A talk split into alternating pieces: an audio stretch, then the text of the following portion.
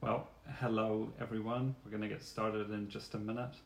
Realized how nervous I am doing a Good Friday message. I normally like to participate in them and be able to go to the factory and see what the team has done. Um, so, so obviously this is going to be a little bit different. So, um, hope you won't be disappointed. So, I'm just going to start by praying. So, hopefully you'll get there. Um, remember too that we've got um, our Easter Sunday morning gathering on Facebook Live, but it's going to be at 10:30 as opposed to 10 o'clock. So 10:30 um, on Sunday. So let's pray. Father, I thank you for this amazing time of Good Friday. I pray that you would be with us as we um, really journey with you to to the cross, to the crucifixion, and all of the pain and uncertainty that it feelings that it brings up. God, would you would you meet us in those moments? Um, amen. So, um, welcome to to this Good Friday service. You know, it's obviously um, none of us could have imagined um, just a few short weeks ago that this would be how we would be celebrating together our Good Friday. Like I said before, I've I've always loved this time of year. I've loved what Stephanie and Dej and the team um, has done in the past at the factory um, when it's all dark and, and the cross is there and they hand we used to hand out those big nails. Um, I used to always always be struck by the the way those services would end. They were always planned to be left um, feeling kind of like unfinished. Um, and I can remember walking out of the darkness of the factory into what was often just really the glaring light of of the Friday and kind of just the hollowness and the emptiness that you felt um, leaving the factory space and kind of thinking, oh, what what must have this day been like for those first disciples? And and you know, as today is so different from what we had expected, there is something um, I think powerfully significant about this Good Friday in the in the midst of COVID nineteen, in the midst of um, being isolated and, and in our in our bubbles, um, that is really worthwhile looking at. You know, like we are in the midst of you could say a Good Friday season where there is so much confusion. Um, the things um, that we thought were going to be aren't. Um, and so many things are just up in the air and uncertain and unsure. There's confusion all around. Um, there's the loneliness of isolation, the difficulty of separation. You know, we can't go down the road or, or, or take the things that we, or do the things that we took for granted with those people that we, that we love. There is the fear of loss, the fear of pain, the fear of suffering and, and of death as well there is the stark um, confrontation of the truth that we are not in control. And you know, with that, with that stark um, being confronted with that truth of not being in control, there's the darkness in that truth of of that that there is so much uncertainty. And you know, in this Good Friday, we can know that that Jesus has experienced all of those things and and so much more. Um, if you have your Bibles, we're gonna Angela's gonna read in a couple of passages through Mark, Mark 14 and Mark 15. So just give you a minute to grab grab your Bibles and you can read along with um, with Angela. So Mark 14 and and we're gonna start in verse 32. I have to put my glasses on. They went to the olive grove called Gethsemane. And Jesus said, Sit here while I go and pray. He took Peter, James, and John with him, and he became deeply troubled and distressed. He told them, My soul is crushed with grief to the point of death. Stay here and keep watch with me. He went on a little farther and fell to the ground he prayed that if it were possible, the awful hour awaiting him might pass him by. Abba, Father, he cried out, everything is possible for you. Please take this cup of suffering away from me. Yet I want your will to be done, not mine. Then he returned and found the disciples asleep. He said to Peter, Simon, are you asleep? Couldn't you watch with me even one hour? Keep watch and pray so that you will not give in to temptation. For the spirit is willing, but the body is weak. Then Jesus left them again and prayed the same prayer as before. You know, it was only a short time um, before all of this that Jesus was, as our last gathering at Mahurangi Vineyard, we read um, the Last Supper, that, that Jesus was once again around a table um, filled with um, great food and great drink, surrounded by his friends and those who are closest to him. And, and now he is in, in the garden alone, essentially you know we're gonna we're gonna re- Angela's gonna read in a minute from we're gonna jump ahead to to Mark 15 but in between this time and and that Jesus was to encounter um, and experience the betrayal of of his closest one of his closest friends one of his nearest um, nearest um, disciples was to betray him. He was he was to experience the accusation um, from false witnesses and all of the pain that that comes. You know, we've all had things, you know, people who have accused us of things falsely and, and the difficulty of that. And Jesus experienced that. He experienced the injustice at the hands of corrupt men who have who have um, unspoken agendas.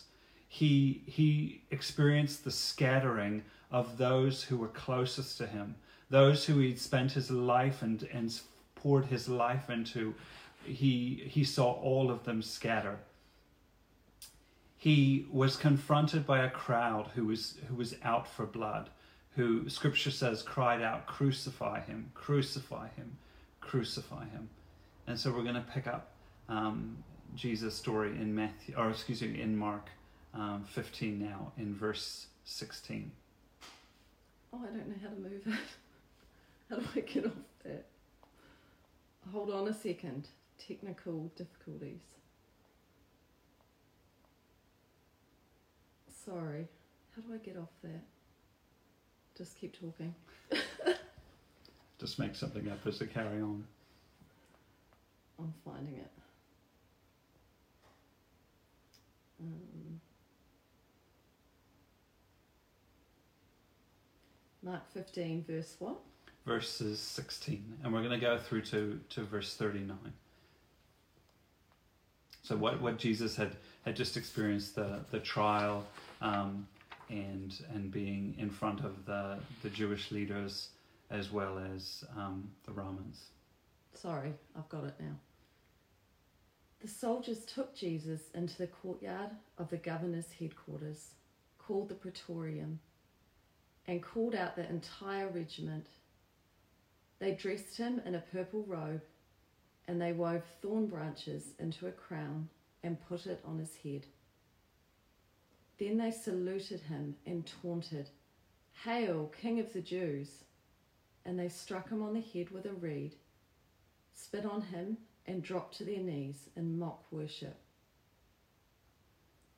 When they were finally tired of mocking him, they took off the purple robe and put his own clothes on him again then they led him away to be crucified.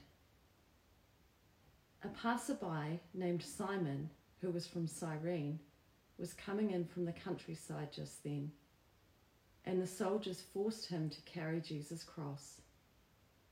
Simon was the father of Alexander and Rufus. And they brought Jesus to a place called Golgotha, which means place of the skull.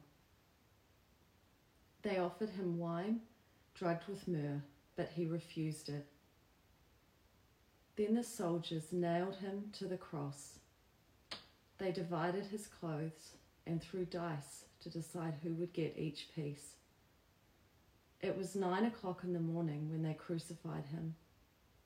A sign announced the charge against him. It read, the King of the Jews. Two revolutionaries were crucified with him, one on his right and one on his left. The people passing by shouted abuse, shaking their heads in mockery. Ha! Look at you now, they yelled at him. You said you were going to destroy the temple and rebuild it in three days. Well, then, save yourself and come down from the cross. The leading priests and teachers of religious law also mocked Jesus. He saved others, they scoffed, but he can't save himself. Let this Messiah, this King of Israel, come down from the cross so we can see it and believe him. Even the men who were crucified with Jesus ridiculed him. At noon, darkness fell across the whole land until three o'clock. Then at three o'clock, Jesus called out with a loud voice Eloi, Eloi, lema sabachthani, which means, My God, my God, why have you abandoned me? Some of the bystanders misunderstood and thought he was calling for the prophet Elijah. One of them ran and filled a sponge with sour wine, holding it up to him on a reed stick so he could drink. Wait, he said. Let's see whether Elijah comes to take him down. Then Jesus uttered another loud cry and breathed his last. And the curtain in the sanctuary of the temple was torn in two from top to bottom. When the Roman officer who stood facing him saw how he had died, he exclaimed, This man truly was the Son of God.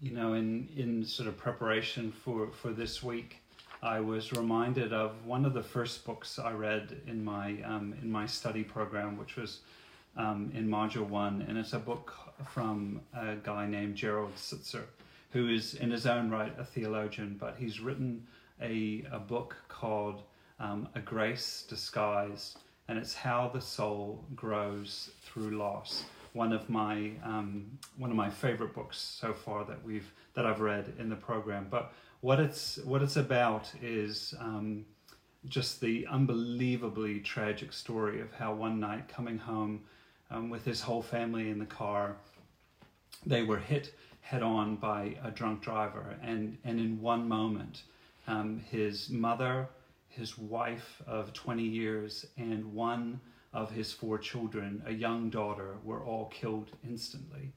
And so the story goes of so he's written this book about his own his own experience of of great grief and loss, um, but also how how his soul could grow from from all of that.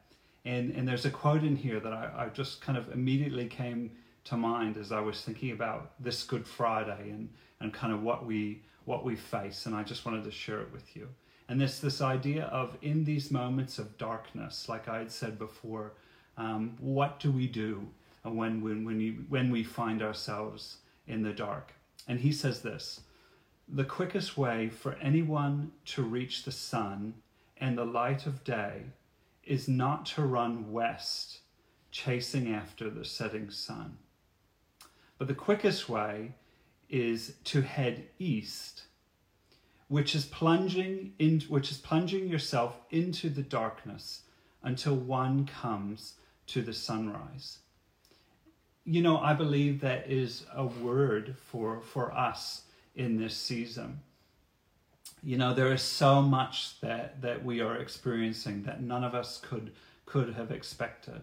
You know, the the this Good Friday um, I guess I feel like God's invitation is for us to turn and to face the darkness of the unknown, for us to turn and face and walk into the darkness of our fear, the darkness of our uncertainty, the darkness of our of our anxiety or whatever it is, our loneliness, all of the things that we are feeling, all of the things that, that are not just theory, but are, are genuine experience in this Good Friday, probably like no other Good Friday before.